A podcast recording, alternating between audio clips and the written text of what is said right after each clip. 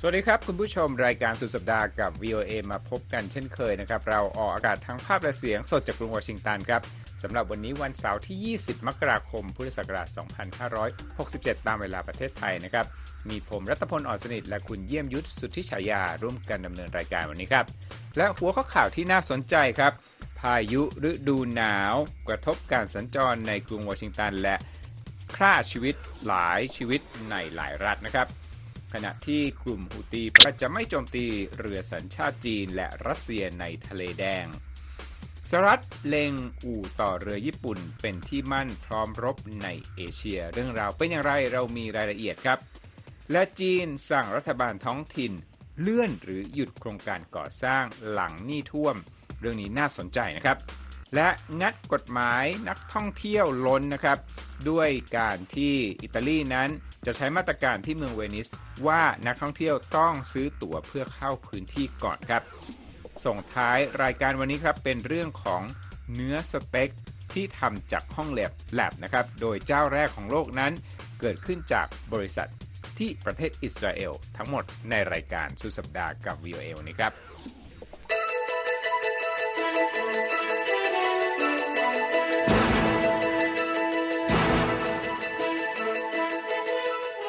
คุณเยี่ยมยุทธครับครับวันนี้มาทำงานด้วยสภาพที่ต้องลุยหิมะกันมาเลยใช่ไหมใช่ครับ เพราะว่าหิมะที่นี่ก็น่าจะหนาประมาณ3-5ถึงนิ้วนะเท่าที่ผมได้เดินครับฝ่าหิมะมาเนี่ยครับเราก็สะสมกันมาตั้งแต่วันเนี้ยเอ่อเมื่อต้นสัปดาห์ก็ตกมาแล้วรอบหนึ่งแล้วก็ทยอยตกกันมา เราก็เลยมีครึ้มอกครึ้มใจนะลงไปลุยหิมะ ไปดูความขาวความหนาของหิมะที่กรุงวอชิงตัน ซึ่ง ออฟฟิศของเราอยู่ตรงลานใจกลางกรุงวอชิงตันที่เรียกว่า Capital เอ่อตรง Mall นะครับ แล้วก็ตึกที่เห็นในภาพของ live streaming นี่ก็คือตึกอาคารรัฐสภาสหรัฐหรือว่า Capital นะครับ ก็นี่บริเวณ reflection pool เป็นนะสระน้ำเป็นสระน้ำแต่ดูภาพสิครับ เป็นน้ำแข็งเลยนะฮะเรียกว่าหนาวมากกำลังแล้วก็จับเป็นวุ้นเลยครับ ใช่ ไปเดินบริเวณดังกล่าวมา แล้วก็เนี่ยฮะภาพพวกเรา ห้าชีวิตนะครับผม คุณเยี่ยมยุทธ คุณนิติการ คุณรัศมน แล้วก็คุณอนุภาพ ลงไปถ่ายภาพนี้มาให้เป็นบรรยากาศนะสำหรับรายการสุดสัปดาห์กับ VOA นี่ มีการร่วมกันสร้างตุ๊กตาหิมะตุ๊กตาหิครัมะบ snowman ด้วย จริง ๆ เนี่ย ตกขนาดนี้เนี่ยถือว่าเยอะนะ ใช่ไหมครับ เยอะในรอบหลายปี อย่างน้อยก็2ปีนะครับ แต่ว่าครับเราเคยเก็บเหตุการณ์นี้ด้วยการไปทำข่าวคน นัดกันแข่งปลาหิมะใส่กันอ๋อแถวนี้เหรอครับ น่าจะประมาณสัก4ี่หปีที่อ๋อแล้วนะครับ เรียกว่าเป็นคลิปในตำนานของ VOA ในหน้าหนาวก็ได้นะ เพราะว่าโอ้นานๆทีจะมีหิมะตกพอ แล้วก็ทำให้ความคึกคักของเมือง ที่คนชอบฤดูหนาวเนี่ยได้ออกมาครับนะก็เป็นการเริ่มต้นของปีที่ยังอยู่ในเดือนมกราคม แล้วก็สีขาวโพลนนะฮะทั่วกรุงวอชิงตันเลยทีเดียวนะครับ อะ ข่าวความหนาวเย็นนี้นะครับ เกิดขึ้นไม่ใช่เฉพาะที่กรุงวอชิงตันเท่านั้นคุณผู้ชม ยังเกิดขึ้นในหลายพื้นที่ของสหรัฐแล้วก็สะสมกันมา 2 สัปดาห์แล้วนะครับ หิมะและลมหนาวนั้นก็ส่งผลกระทบต่อการเดินทาง แล้วก็ระบบขนส่งมวลชน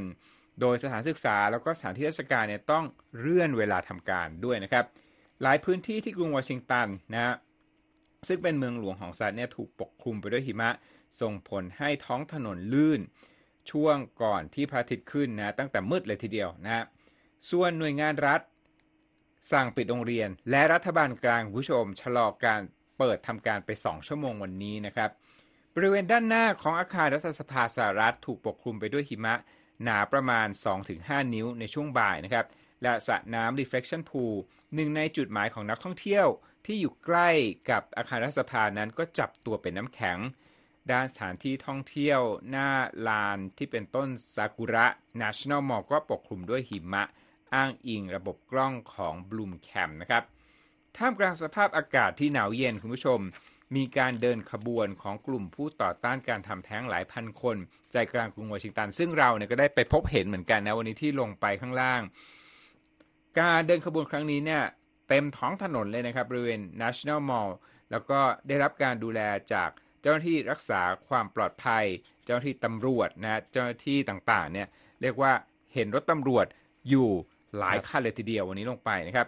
สำนักงานด้านการขนส่งมวลชนกรุงวอชิงตันประกาศผ่านช่องทาง X ในวันศุกร์นะครับว่า ได้ปรับแผนการให้บริการเป็นแบบหิมะตกระดับกลาง จากเดิมก่อนหน้านี้ ว่าจะใช้แผนหิมะตกระดับเบานะครับ ซึ่งส่งผลกระทบต่อเส้นทางแล้วก็ปริมาณของรถประจำทางในบางพื้นที่ครับ อย่างไรก็ตามความหวังของอากาศที่อุ่น แต่คงใช้คำว่าอุ่นแบบเต็มปากไม่ได้ อุ่นขึ้น อุ่นขึ้นใช่เขาบอกว่าอุณหภูมิในสัปดาห์หน้านะครัฮะจะสูงกว่าค่าเฉลี่ยคุณยมยุทธอืมพายุฤดูหนาวในช่วงสองสัปดาห์ที่ผ่านมาของสหรัฐนั้น ทั่วประเทศเนี่ยได้ทำให้มีผู้เสียชีวิตแล้ว 50 คนในรัฐต่างๆ ท่ามกลางความหนาวเย็นระดับอันตรายนะครับ และการสัญจรภาคพื้นดินและทางอากาศก็ประสบภาวะชะงักงัน เมืองหลายแห่งนอกจากกรุงวอชิงตันแล้วเนี่ยนิวยอร์กและบัลติมอร์ก็มีหิมะตกหนักในวันศุกร์ด้วยนะครับในรัฐเทนเนสซีซึ่งเป็นรัฐทางตอนใต้ของสหรัฐนั้น ยังคงมีอุณหภูมิที่หนาวจัด และต้องเผชิญกับหิมะที่ตกหนากว่าเรานะ ตกหนาถึง 9 นิ้ว แล้วก็มีผู้เสียชีวิตแล้วอย่างน้อย 17 คนในรัฐนี้นะครับ ส่วนที่รัฐวอชิงตันนะฮะอยู่ฝั่งทางตะวันตกเฉียงเหนือของประเทศมีผู้เสียชีวิต 5 คน โดยส่วนมากนั้นเป็นคนไร้บ้านครับคุณผู้ชม พื้นที่ส่วนใหญ่ที่เจอความเย็นแบบเยือกหนาวจัดติดลบสุดๆเนี่ยคืออยู่ทางตอนกลาง ด้านตะวันตกของประเทศ หรือว่าเรียกว่าเขตมิดเวสต์นะครับหลายรัฐนะครับออกคำเตือนเรื่องอุณหภูมิที่หนาวจัดบางแห่งเนี่ย ติดลบถึง 34 องศาเซลเซียส ติดลบนะเรียกว่า34 องศาเซลเซียส คือหนาวอันตรายมากนะครับๆนะครับเขาเรียก Arctic Blast นะที่พัดผ่านลงมาที่สหรัฐเอาล่ะ จากเรื่องราวความหนาวเย็นนะครับ ไปที่เรื่องความร้อนที่เป็นอุณหภูมิของภูมิรัฐศาสตร์โลกกันบ้างนะครับ กลุ่มฮูตีนะครับ เปิดไพ่มาบอกว่าจะไม่โจมตีเรือของบางประเทศ เรื่องราวเป็นอย่างไรบ้างครับครับ อันนี้ก็เป็นความคืบหน้าล่าสุดนะครับ เป็นการให้สัมภาษณ์กับสื่อรัสเซีย โดยโมฮัมเหม็ดอัลบุคไฮติ สมาชิกระดับแกนนำทางการเมืองของกลุ่มฮูตี กล่าวระหว่างการสัมภาษณ์กับสื่อของรัสเซียที่ชื่อว่าอิสเวสเทียระบุว่าเรือจากจีนและรัสเซียที่แล่นผ่าน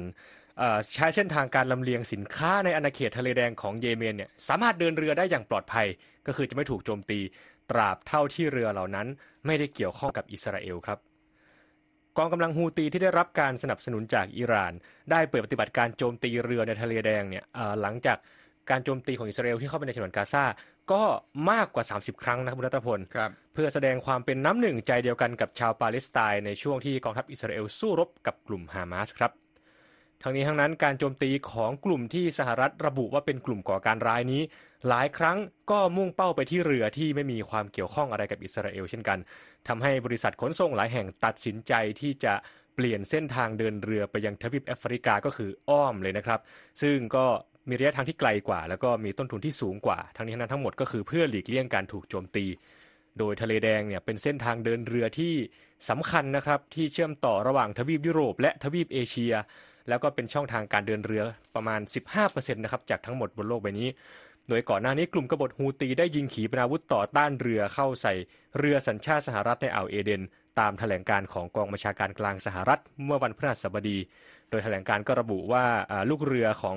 เรือ MV Kem Ranger บอกว่าเห็นขีปนาวุธตกในทะเลนะครับแต่เรือไม่รับความเสียหายแล้วก็ไม่มีใครได้รับบาดเจ็บ แต่ว่าด้านกลุ่มกบฏฮูตีก็ออกแถลงการผ่านทางช่องทางโซเชียลมีเดียก็บอกว่า เป็นผู้โจมตีเรือลำดังกล่าว แต่ก็ระบุว่ายิงโดนเรือเป้าหมายเต็มๆครับคุณรัตพลครับเหตุการณ์ที่อยู่ในละแวกภูมิภาคเหมือนกับเป็นแรงกระเพื่อมหนึ่งนะ ก็คือพิกัดของอิหร่านกับปากีสถานนะครับ คือช่วงสัปดาห์ที่ผ่านมาเนี่ยมีการยิงโจมตีทางอากาศใส่กันนะครับ วันนี้ก็มีบทวิเคราะห์ในเชิงแบ็กกราวด์ความสัมพันธ์ของสองประเทศในบริบทของว่า กลุ่มไหนบ้างนะ ที่มีปฏิบัติการอยู่ตรงข้ามฝั่งชายแดน แล้วก็น่าจะเป็นสาเหตุของการแลกหมัดกันครั้งนี้นะครับ การโจมตีกันระหว่างอิหร่าน และปากีสถานนั้นทำให้มีผู้เสียชีวิตอย่างน้อย 11 คนในสัปดาห์นี้นะครับ และถือเป็นการยกระดับความตึงเครียดของประเทศเพื่อนบ้านสองแห่งนี้ครับทั้งปากีสถานและอิหร่านนั้นต่างถูกก่อกวนมานานโดยกลุ่มติดอาวุธ ที่ต้องการแบ่งแยกตนเองเป็นรัฐอิสระบาลูจิสถาน โดยกลุ่มนี้มีสมาชิกชาติพันธุ์บาลูชอยู่ทั้งในอิหร่านและปากีสถาน นอกจากนี้ยังครอบคลุมพื้นที่บางส่วนในอัฟกานิสถานด้วยนะครับ เชื่อกันว่าการโจมตีของทั้งอิหร่านในวันอังคารและของปากีสถานในวันพฤหัสบดีโต้กันไปโต้กันมาเนี่ยนะครับ มีเป้าหมายก็คือโจมตีสมาชิกกลุ่มติดอาวุธที่อยู่ข้ามชายแดนนะครับ อิหร่านและปากีสถานมีพรมแดนยาว1 900 กิโลเมตร1เอาขอโทษ900 กิโลเมตรนะครับ ซึ่งเป็นพื้นที่ส่วนใหญ่นั้น ไร้การปกครองทางกฎหมายนะครับ จึงเกิดการเคลื่อนไหวอย่างเสรีของกลุ่มติดอาวุธที่เป็นปรปักษ์กับรัฐนะครับ อิหร่านนั้นตั้งข้อสงสัยว่าปากีสถานสนับสนุนกลุ่มติดอาวุธที่อยู่ฝั่งตรงข้าม ขณะที่ปากีสถานกล่าวว่า อิหร่านหนุนหลังบรรดานักรบที่แข็งข้อกับรัฐของตน และหลบซ่อนอยู่ในบริเวณพรมแดนอิหร่านนะครับ ตัวอย่างเช่นนะกลุ่มแบ่งแยกดินแดนจาอิชอัลอาร์ตนี่ที่อิหร่านพุ่งเป้าโจมตีในวันอังคาร ต้องสงสัยว่าปฏิบัติการจากฝั่งปากีสถานเป็นต้นนะครับ ส่วนกลุ่มของชนเผ่าบาลูช มีกองกำลัง Baluch Liberation Army ถูกก่อตั้งขึ้นในปีคศ 2000 นะครับ กองกำลังนี้เคยโจมตีใส่กองทัพปากีสถาน รวมถึงระบบพื้นฐานของจีน และถูกต้องสงสัยว่าซ่อนตัวอยู่ในปากีสถานครับ ปากีสถานนั้น กล่าวครับว่าที่ยิงจรวดยิงสวนกลับไปนี่ทางอิหร่าน เพราะว่าพุ่งเป้าไปที่กองกองทัพบาลูจิสถาน Liberation Army และบาลูจิสถาน Liberation Front กองทัพของปากีสถานนั้นยังต้องการส่งสัญญาณไปยังอิหร่านและประเทศต่างๆ ด้วยว่าจะสู้กลับนะ ถ้าถูกยั่วยุครับ เมื่อพิจารณาถึงปัจจัยภายในประเทศ ประเด็นนี้อาจจะสามารถช่วยตอบคำถามครับว่า เหตุใดการประทะกันจึงเกิดขึ้นในเวลานี้ รัฐบาลอิหร่านเผชิญแรงกดดันเพิ่มมากขึ้นทำให้ต้องทำอะไรบางอย่าง เมื่อกลุ่มรัฐอิสลามก่อเหตุรุนแรงก่อนหน้าในเดือนนี้ ทั้งยังมีกระแสต่อต้านในวงกว้าง ในสังคมของอิหร่านต่อการปกครองที่ยึดหลักศาสนาด้วยนะครับ อับดุลลาคารผู้เชี่ยวชาญจากหน่วยงานคลังสมองปากีสถาน Institute for Conflict and Security Studies ที่นครอิสลามบัดกล่าวว่าสำหรับฝ่ายปากีสถานการตอบโต้อิหร่านก็อาจจะเป็นเครื่องเสริมภาพสัญญลักษณ์ของกองทัพว่าเข้มแข็งนะครับ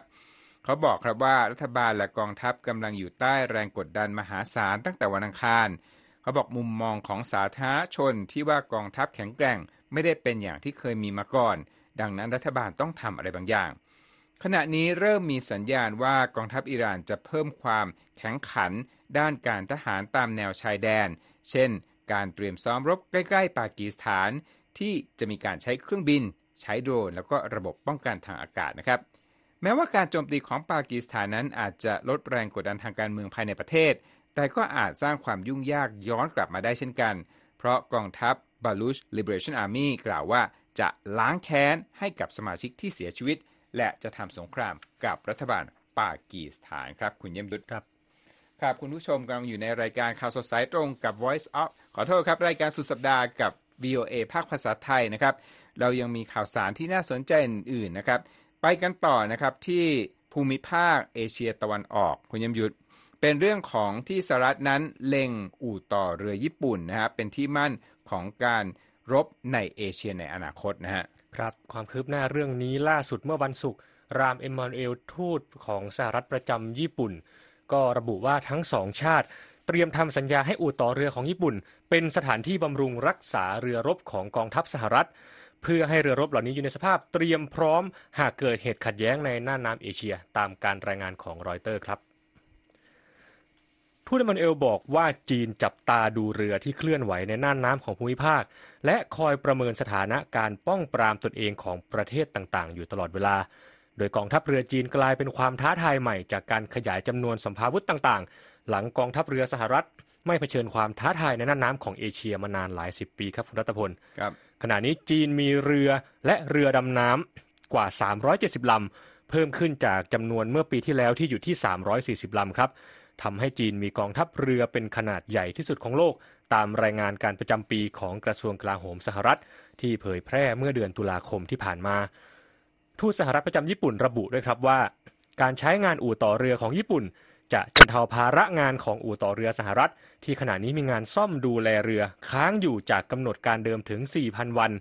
และทำให้สหรัฐมุ่งเน้นไปที่การสร้างเรือ เพื่อขยายกำลังสัมภาวุธของกองทัพเรือ เขายังกล่าวด้วยว่าสหรัฐและญี่ปุ่นได้จัดตั้งสภาเพื่อดูแลแผนการดูแลบำรุงเรือรบร่วมกันในครั้งนี้ครับ ทั้งนี้ญี่ปุ่นซึ่งเป็นชาติพันธมิตรของสหรัฐ เป็นที่ตั้งของกำลังทหารนอกประเทศของสหรัฐที่ใหญ่ที่สุด รวมถึงมีกองเรือบรรทุกเครื่องบินโจมตีเพียงกองเรือเดียวในต่างประเทศของสหรัฐ ซึ่งประจำอยู่ที่เมืองโยโกสุกะ โดยกองเรือนี้เป็นส่วนหนึ่งของกองทัพเรือที่ 7 ที่ประกอบด้วยเรือและเรือดำน้ำ70ลำที่ปฏิบัติการจากฐานทัพเรือในญี่ปุ่น โดยบริษัท Mitsubishi Heavy Industry ซึ่งเป็นบริษัทผลิตเรือรบและเรือดำน้ำสำหรับกองทัพญี่ปุ่น เป็นบริษัทที่ดูแลอู่ต่อเรือพาณิชย์ในเมืองโยโกฮาม่า โดยอู่ต่อเรือดังกล่าว เคยเป็นสถานที่ดูแลบำรุงเรือของกองทัพเรือในสหรัฐในช่วงที่ผ่านมาด้วยครับคุณรัตพลครับนั่นก็เป็นเรื่องราวที่น่าจับตามองนะเราได้ยินข่าวเป็นระยะระยะเรื่องความสัมพันธ์ทางทหารระหว่างสหรัฐกับญี่ปุ่น เพื่อที่จะยกระดับความพร้อมนะครับในภูมิภาคนี้ด้านความมั่นคง ท่ามกลาง อิทธิพลของจีนที่แผ่ขยายขึ้นมานะครับเอาละครับ ตอนนี้ยังเป็นวันศุกร์นะฮะที่สหรัฐดังนั้นยังมีการซื้อขายของตลาดหุ้นวันนี้ และปิดทำการไปแล้วนะครับ ตอน4ี่โมงครึ่งมาดูความเคลื่อนไหวนะครับโอ้โหบวกเขียวนะครับ ทั้ง 3 ดัชนีเลยนะครับดาวโจนส์ปิดบวก 395.19 จุดมาอยู่ที่ 37,863.80 S&P เพิ่มขึ้น 58.87 จุดมาอยู่ที่ 4,839.81 NASDAQ บวก 255.32 จุดมาอยู่ที่ 15,310.97 นะครับ อัตราแลกเปลี่ยนนะครับ 1 ดอลลาร์แลกได้ 35 บาทกับอีก 53 สตางค์ ส่วนราคาทองคำเพิ่มขึ้น 0.5%มาอยู่ที่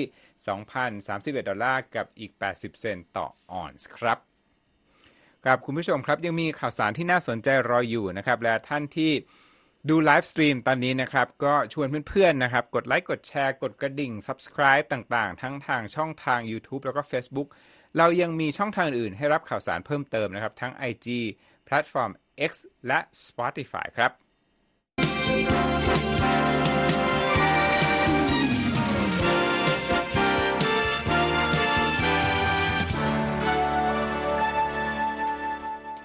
เศรษฐกิจจีนก็น่าสนใจคุณผู้ชม ซึ่งปีที่ผ่านมานะครับเป็นปีที่จีนนั้นเผชิญกับสิ่งท้าทายทางเศรษฐกิจนะครับรบทั้ง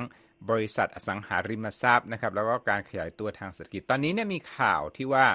ทางการจีนเริ่มที่จะส่งสัญญาณอะไรบางอย่างให้กับรัฐบาลท้องถิ่นถึงโครงการเรื่องของการก่อสร้างใช่ไหมคุณยมยุทธใช่ครับพุทธพลล่าสุดก็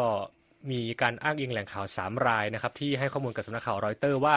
รัฐบาลกลางจีนมีคำสั่งให้รัฐบาลท้องถิ่น เลื่อนหรืองดโครงการก่อสร้างออกไปนะครับ เนื่องจากปัญหาหนี้ที่สะสมในรัฐบาลระดับท้องถิ่นเป็นจำนวนมากครับแหล่งข่าวที่ขอให้ข้อมูลโดยปกปิดตัวตนนะครับ เพราะว่าเรื่องราวของคำสั่งดังกล่าวนี่ถือว่าอยู่ในชั้นความลับ ก็ระบุกับรอยเตอร์ว่าในช่วงไม่กี่สัปดาห์ที่ผ่านมา คณะมุขมนตรีแห่งสาธารณรัฐประชาชนจีน หรือว่า State Council ได้มีคำสั่งไปยังรัฐบาลท้องถิ่นและธนาคารของรัฐ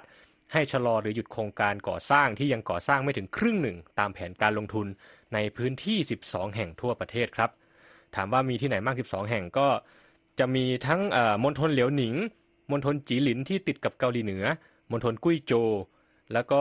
ยูนนานนะครับทางตะวันตกเฉียงใต้รวมถึงเมืองเทียนจินและนครฉงชิ่ง โดยแหล่งข่าวอีกรายครับระบุว่าโครงการที่เข้าข่ายคำสั่งดังกล่าว ที่บอกว่าต้องงดหรือว่าเลื่อนออกไปเนี่ยก็ได้แก่ทางด่วน แล้วก็การขยายหรือการรื้อสร้างท่าอากาศยาน และโครงการระบบรางในเมืองครับ แต่ว่าแหล่งข่าวอีกสองรายก็ระบุว่าโครงการบางส่วนที่รัฐบาลกลางอนุมัติ ก็ถูกยกเว้นจากการห้ามเดินหน้าต่อยกตัวอย่างเช่น โครงการบ้านราคาถูกครับเมื่อเดือนตุลาคมที่ผ่านมารอยเตอร์รายงานว่าคณะมุขมนตรีได้สั่งให้รัฐบาลท้องถิ่นใน 12 พื้นที่จำกัด การก่อหนี้และปริมาณโครงการที่ใช้งบประมาณของรัฐ แล้วก็สั่งให้หยุดโครงการความร่วมมือระหว่างรัฐและเอกชนที่เป็นปัญหาในเดือนถัดมาครับโดยแหล่งข่าวระบุว่ารัฐบาลอยู่ภายใต้ความกังวลว่ารัฐบาลท้องถิ่นจะไม่สามารถจ่ายหนี้สินที่ก่อเอาไว้ได้หรือไม่ โดยหนี้สินของรัฐบาลระดับท้องถิ่น มีสัดส่วน 76%ของ GDP ในปี 2022 ซึ่งเพิ่มจาก 62%ในปี 2019 ถ้าเป็นตัวเลขก็คือ หนี้ท้องถิ่นเนี่ยตอนนี้มีจำนวน 13 ล้านล้านดอลลาร์นะครับโดยวิกฤตหนี้ในระดับท้องถิ่นนี้เกิดขึ้นหลังฟองสบู่ในภาคอสังหาริมทรัพย์แตก และบริษัทผู้พัฒนาโครงการขาดสภาพคล่องทางการเงิน เพื่อซื้อที่ดินเพิ่มไปทำธุรกิจต่อ แล้วก็ไม่มีทางเลือกในการระดมทุนมากนัก ท่ามกลางการเติบโตที่ชะลอลงครับคุณรัตพลครับเศรษฐกิจของจีนนะครับในภาพรวมปี 2023 นะครับจะโตเขาบอก 5.2%นะฮะคือ เกินเก็บเป้าสถินะเก็บสนิถิดหน่อยติไปแล้วเกินเป้านะฮะครับแต่ว่านักวิเคราะห์มองว่าการฟื้นตัวของเศรษฐกิจนั้น ยังคงถูกท้าทายด้วยปัญหาหนี้รัฐบาลท้องถิ่นในวิกฤตภาคอสังหาริมทรัพย์นั่นเองนะครับ โอ้เอาละครับ จากเรื่องหนักๆ คุณยมยุทธจะไปเที่ยวทั้งทีก็อาจจะต้องเจอการสกัดจำนวน เพราะว่าถ้าคุณไม่ซื้อตั๋วล่วงหน้ากับการไปเที่ยวเมืองเวนิสที่อิตาลีนะครับ คุณก็อาจจะอดไปเยือนเมืองแห่งนี้ได้นะครับ เพราะว่าทางการอิตาลีครับคุณผู้ชมทดลองนะวิธีการที่จะการไม่ให้นักท่องเที่ยวล้นเกินไปนะด้วยการออกตั๋วนะครับ ให้คนเนี่ยเข้ามาซื้อ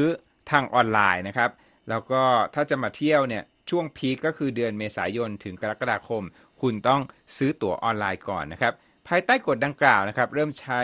25 เมษายน ตั๋ว ตั๋วหนึ่งนะครับสำหรับการอยู่ที่เวนิส 1 วัน สนนราคาอยู่ที่ 5 ยูโรนะครับ แล้วก็ใช้ได้สำหรับการท่องเที่ยวในเวนิส8โมงครึ่งตอนเช้าจนถึง 4 โมงเย็นของแต่ละวันนะครับ เป็นตั๋ววันนะฮะครับ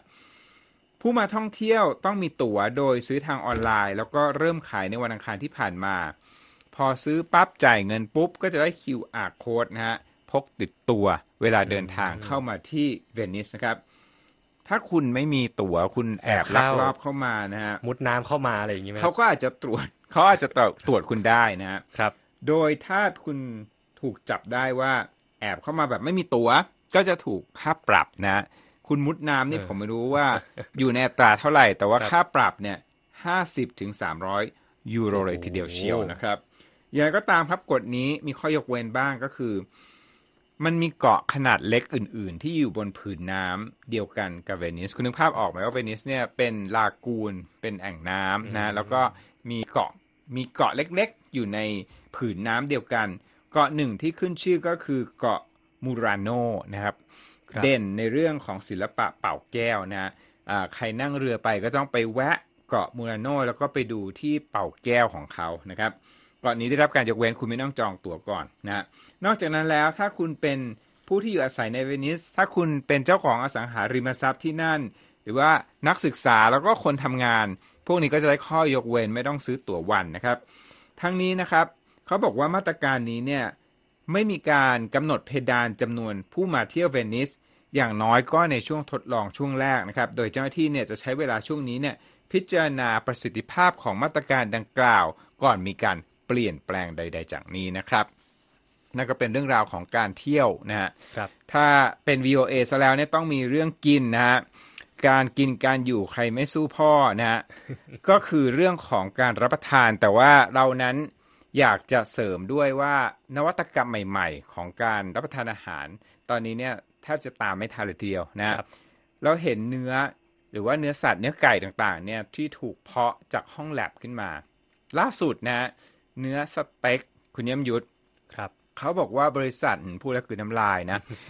ผลิตจากห้องแลบที่ประเทศอิสราเอลเป็นเจ้าแรก เรื่องราวเป็นอย่างไรบ้างครับ ครับก็ที่อิสราเอลก็มีการอนุญาตเป็นการเบื้องต้นให้กับบริษัทอาเลฟฟาร์มนะครับ ให้เพาะพันธุ์เนื้อวัวจากเซลล์เพื่อเอามาขายเป็นสเต็ก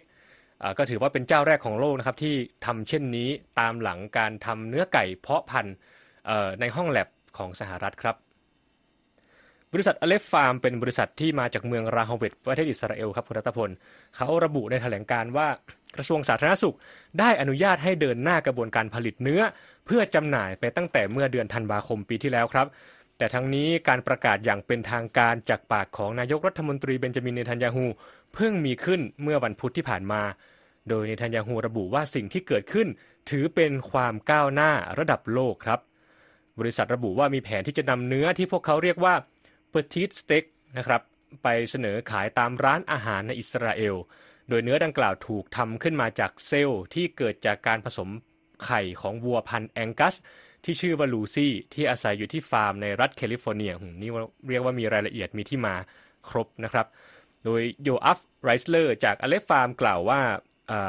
ทางบริษัทยังต้องผ่านการตรวจสอบขั้นสุดท้าย และได้รับอนุมัติฉลากของทางบริษัทเสียก่อน และหลังจากนั้นกว่าที่ผู้บริโภคเนี่ยจะได้ยนโฉมเนื้อดังกล่าวในร้านอาหาร ซึ่งก็คงหมายถึงการที่จะได้กินด้วยนะครับครับก็คงจะใช้เวลาอีกหลายเดือน แล้วก็เมื่อเดือนมิถุนายนปีที่แล้ว บริษัท Upside Food และบริษัท Good Meat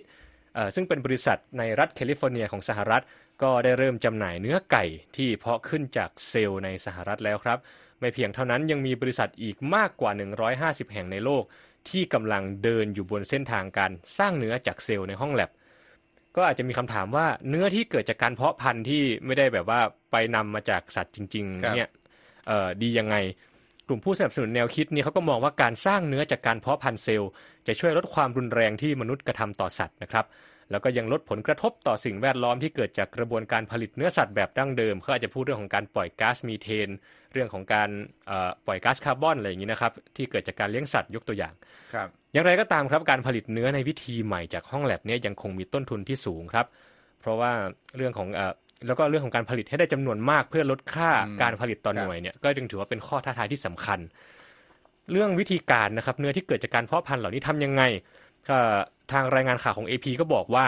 เนื้อเหล่านี้ถูกผลิตขึ้นในถังเหล็กขนาดใหญ่ จากเซลล์ที่อาจจะมาจากไข่ของสัตว์ตัวเมีย หรือว่าเซลล์ที่ถูกเก็บเอาไว้เป็นการเฉพาะครับ และเซลล์ตั้งต้นเนี่ยก็จะถูกผสมเข้ากับสารอาหารพิเศษ เพื่อให้มันเติบโตขยายเป็นมวลกล้ามเนื้อขึ้น ก่อนที่จะถูกตัดแต่งให้เป็นสินค้าอาหารที่ผู้บริโภคคุ้นเคยก็อย่างเช่น เนื้อแร่เนื้อหั่นหรือว่าสเต็กนะครับพูดแล้วก็หิวนะครับครับก็ เปิดเผยได้ไหมว่าคุณเยี่ยมยุทธเนี่ยเป็นนักกินเนื้อคนหนึ่งเลยของ VOA ไทย เปิดเผยได้เลยครับผมครับคิดถึงก็ก็น้ำลายไหลแล้วครับ ได้เห็นภาพนะในข่าวนี้โหชิ้นไม่ใหญ่เลยนะ ผมไปเปิดข่าวว่า เปิดหัวว่าเป็นสเต็กนะฮะครับชิ้นประมาณเหมือนไปกินบาร์บีคิวพลาซ่าขอโทษประมาณปิ้งไปย่างไปกินปิ้งย่างนะฮะอืมครับแล้วก็ค่อยๆแล่ละเลียดกินเลยใช่ไหมทีเดียว เขาอาจจะนะฮะเรียกว่า Petit Steak นี่ petit ก็แปลว่าเล็กๆอะไรอย่างเงี้ยอาจจะเป็นไปได้ไหมครับดูอ๋อดูใกก็ล้คือเคียงกัน ใช่คล้ายๆ ให้คุณแบบเตรียมใจนะครับว่าไม่ใช่ชิ้นใหญ่นะขนาดเท่า ๆ ซอยจุอะไรประมาณนั้นนะครับ ใช่ประมาณนั้นนะแต่ว่านี่เขาย่างสุกคุณครับนะฮะเอาละครับนั่นก็เป็นรายการสุดสัปดาห์กับ VOA นะ ผมพูดชื่อรายการถูกแล้วนะอ่าส่งท้ายรายการวันนี้นะครับ ก็เป็นเรื่องราวของการกินนะฮะแล้วก็เป็นนวัตกรรมการผลิตเนื้อในห้องแลบนะครับเราคงจะยังมีข่าวสารน่าสนใจทางวิทยาศาสตร์ เทคโนโลยี การเมืองการต่างประเทศ มานำเสนอครบครันนะครับ วันนี้ผมและคุณเยี่ยมยุทธต้องลาไปก่อน สวัสดีครับ สวัสดีครับ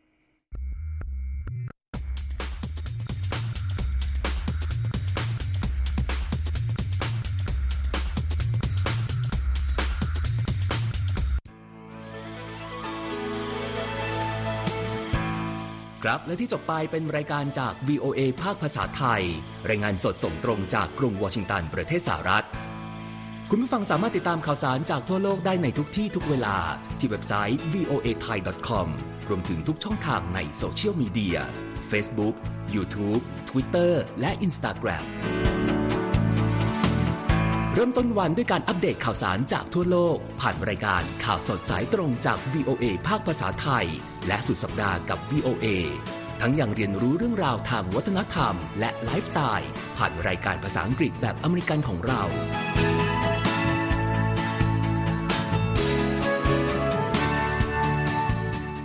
ตามความเคลื่อนไหวในประเทศสหรัฐ การเมืองอเมริกัน พร้อมเข้าใจที่มาที่ไปของเหตุการณ์สำคัญ รวมถึงข่าวต่างประเทศ จากแหล่งข่าวที่เชื่อถือได้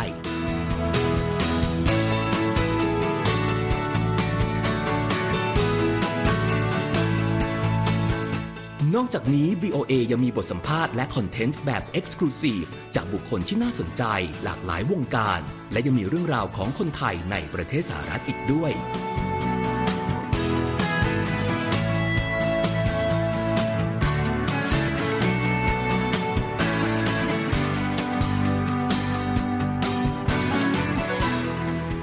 คุณนะครับที่ให้ VOA ไทยเป็นส่วนหนึ่งในการติดตามข่าวสาร สาระและเกร็ดความรู้ของคุณ จากรายการต่างๆ ที่เรามุ่งมั่นนำเสนอ เพื่อความเที่ยงตรง ทันเหตุการณ์ และมีประโยชน์ในทุกๆวัน